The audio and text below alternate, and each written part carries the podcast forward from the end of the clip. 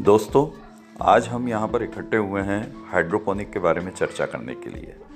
जैसा कि हम जानते हैं, आज हर तरफ़, चाहे वो शहर हो, गाँव हो, वहाँ पर खेती के लिए ज़मीन की बहुत कमी पड़ रही है। या तो ज़मीनों को बेचकर वहाँ पर बड़ी बड़ी बिल्डिंगें खड़ी हो गई हैं, या फिर खेती की ज़मीन जो है वो बंजर होती जा रही है। इसलिए ज़रूरी है कि खेती के लिए कुछ हम ऐसी उपयुक्त तकनीकों का उपयोग करें, जिससे कि हमें उत्पादन भी अच्छा मिले, उसकी क्वालिटी या गुणवत्ता भी बहुत अच्छी हो, और कम जगह में और कम समय में हम ज़्यादा प्रोडक्शन ले सकें। और इसके लिए एक सबसे बढ़िया तकनीक है हाइड्रोपोनिक हाइड्रोपोनिक एक ऐसी तकनीक है जो कि सॉइल लेस फ़ार्मिंग कहलाती है।